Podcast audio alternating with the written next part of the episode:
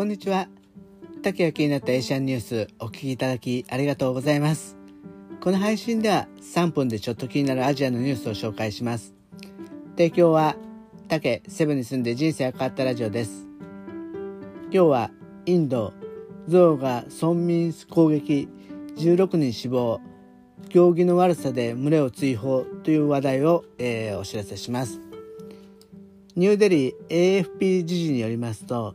インド東部ジャルカンド州で群れを離れた象が村民を襲撃し過去2ヶ月で少なくとも16人が死亡したと伝えました。象は22頭の群れに属していたものの行儀の悪さから追い出されたと考えられます。象は15歳か16歳の、えー、成人で、えー、森林管理の担えー、当局者は24日 AFP 通信に発情期だったとみられ他のオスたちとライバル関係にあったと述べました。現在は再び群れに戻ろうとしているところで当局が監視中ですが素早い動きや予測不可能の行動で、えー、当局者を、えー、出し抜いているっていうことです。22日未明に高齢の男女に対し鼻で持ち上げるなどの攻撃を加え死亡させました。